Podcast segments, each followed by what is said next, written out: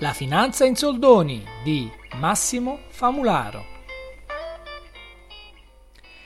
Episodio 20. Lettera aperta a un presidente di task force. Prima parte. Tratto da un post su Econopoli 24 del Sole 24 ore. Osservando la realtà economica e sociale italiana, muovere delle critiche risulta spesso più facile che fare delle proposte. Per questo motivo, non di rado, chi analizza ed evidenzia le disfunzioni del nostro Paese viene tacciato di eccessivo pessimismo e accusato di non fornire alcuna indicazione costruttiva. In questo breve post proverò a fornire delle proposte su un tema abbastanza caldo, come quello del corretto impiego delle risorse derivante dal Recovery Fund.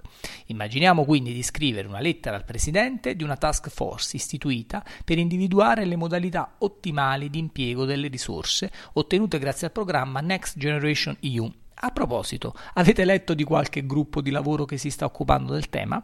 Vediamo la lettera.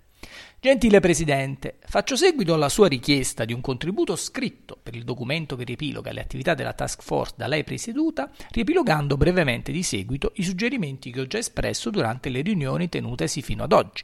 In primo luogo, è mia convinzione che l'allocazione ottimale dei fondi vada ricercata applicando un criterio abbastanza semplice. Le risorse ottenute a titolo di finanziamento dovrebbero essere impiegate per aumentare la produttività e la crescita del Paese in modo da contribuire positivamente alla sostenibilità nel tempo degli equilibri di finanza pubblica. Le risorse ottenute a titolo di trasferimento andrebbero quindi impiegate per colmare i gap e le mancanze del nostro sistema, sia con riferimento alla componente danneggiata dalle misure di contenimento per la recente pandemia, sia per quella storicamente erosa da una gestione miope della cosa pubblica. Come premessa generale, mi preme sottolineare la diversità della mia posizione rispetto ai colleghi che suggeriscono investimenti in infrastrutture fisiche come autostrade, porti e altre misure qualificate come sblocco cantieri. Il motivo del mio dissenso è presto detto. Un paese in via di sviluppo ha bisogno di strade, reti elettriche e idriche e in generale la creazione di queste opere contribuisce alla crescita economica e all'aumento del benessere. L'Italia si trova in una posizione diversa ed è afflitta da problemi che non si risolvono costruendo ponti o potenziando linee ferroviarie.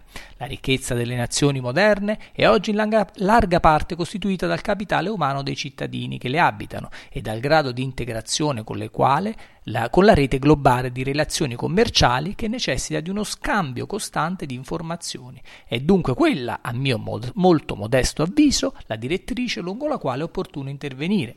Se la ricchezza è dunque sempre più immateriale, è altresì fondamentale che siano potenziate e aggiornate le infrastrutture tecnologiche che consentono alle informazioni di circolare. Una connessione ad internet sufficientemente veloce può consentire di portare il lavoro e le lezioni universitarie in ogni angolo del paese nel quale i nostri giovani sono spesso costretti a trasferirsi per studiare o per cercare un impiego. Chiarito questo punto, come utilizziamo nel dettaglio i fondi? Un primo investimento dal rendimento garantito e veloce è la riqualificazione del personale e il ricollocamento geografico dei lavoratori, finalizzato alla copertura dei posti di lavoro attualmente vacanti. Come più volte evidenziato dal professor Ichino, da ultimo nel libro L'intelligenza del lavoro, esistono immani giacimenti occupazionali che al momento non sono sfruttati perché non si trovano lavoratori con le competenze adeguate. Un modo virtuoso per agire in questa direzione è quindi avviare una formula di collaborazione tra le imprese private che necessitano di questi profili, istituzioni che possono utilmente contribuire alla selezione e alla formazione dei candidati, che si tratti di università o di società di consulenza, e lo Stato che può coprire i costi della formazione e del trasferimento geografico. Al fine di evitare conflitti di interesse e abusi, Occorre un impegno concreto delle aziende ad assumere i candidati e la limitazione del ruolo del governo alla mera copertura dei costi di formazione e trasferimento.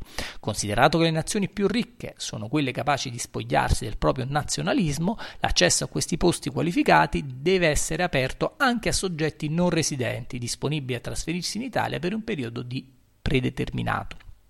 Questo profilo potrebbe destare qualche perplessità perché implica che lo Stato italiano faccia un investimento nella formazione di individui che non hanno nazionalità italiana.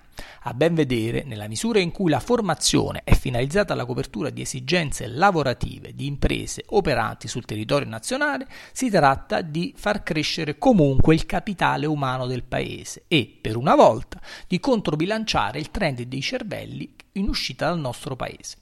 Dunque la finalità prima è fare in modo che questi ruoli altamente qualificati, che al momento non trovano una copertura, siano finalmente occupati.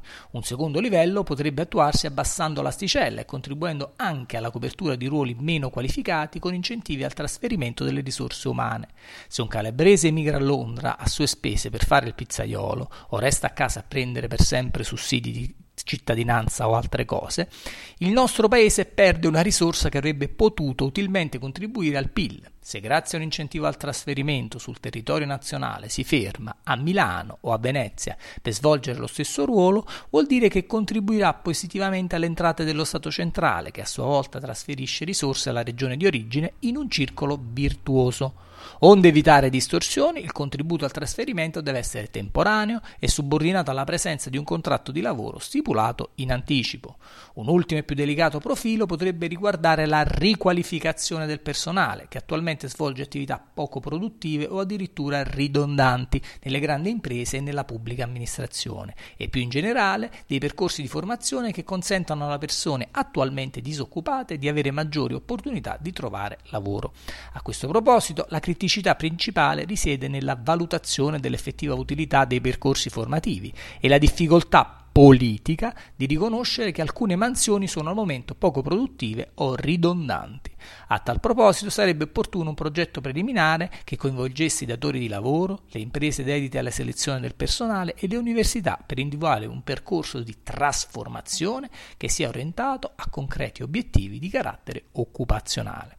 Al fine di rendere massimamente efficaci queste misure di riqualificazione e di incentivo alla mobilità, sarebbe opportuna l'introduzione di misure di semplificazione dei contratti di lavoro, in modo da eliminare le complicazioni di carattere burocratico e taluni oneri fiscali e previdenziali che al momento impediscono la sottoscrizione di contratti di lavoro anche là dove esiste un accordo tra le parti sui termini della collaborazione. Per il bene della prossima generazione di cittadini dell'Unione Europea, Next Generation EU è il nome del programma, sarebbe opportuno che al di sotto di un certo compenso lordo annuo, fermi restando i normali e ovvi vincoli in termini di sicurezza sul lavoro e di numero massimo di ore lavorate nell'unità di tempo, si lasciasse all'accordo delle parti la definizione di termini e modalità senza interferire nei rapporti economici tra adulti consenzienti. Fine prima parte. Avete ascoltato La finanza in soldoni nella descrizione del podcast trovate il testo completo e potete seguire i miei aggiornamenti anche dal canale YouTube cercando Massimo Famularo. Se vi va di offrirmi un caffè, potete farlo dal sito Kofi o dal mio account Patreon che trovate sempre nella descrizione. I fondi saranno utilizzati per pagare abbonamenti a stampa italiana e straniera necessari per l'attività di debunking, traduzione e commento.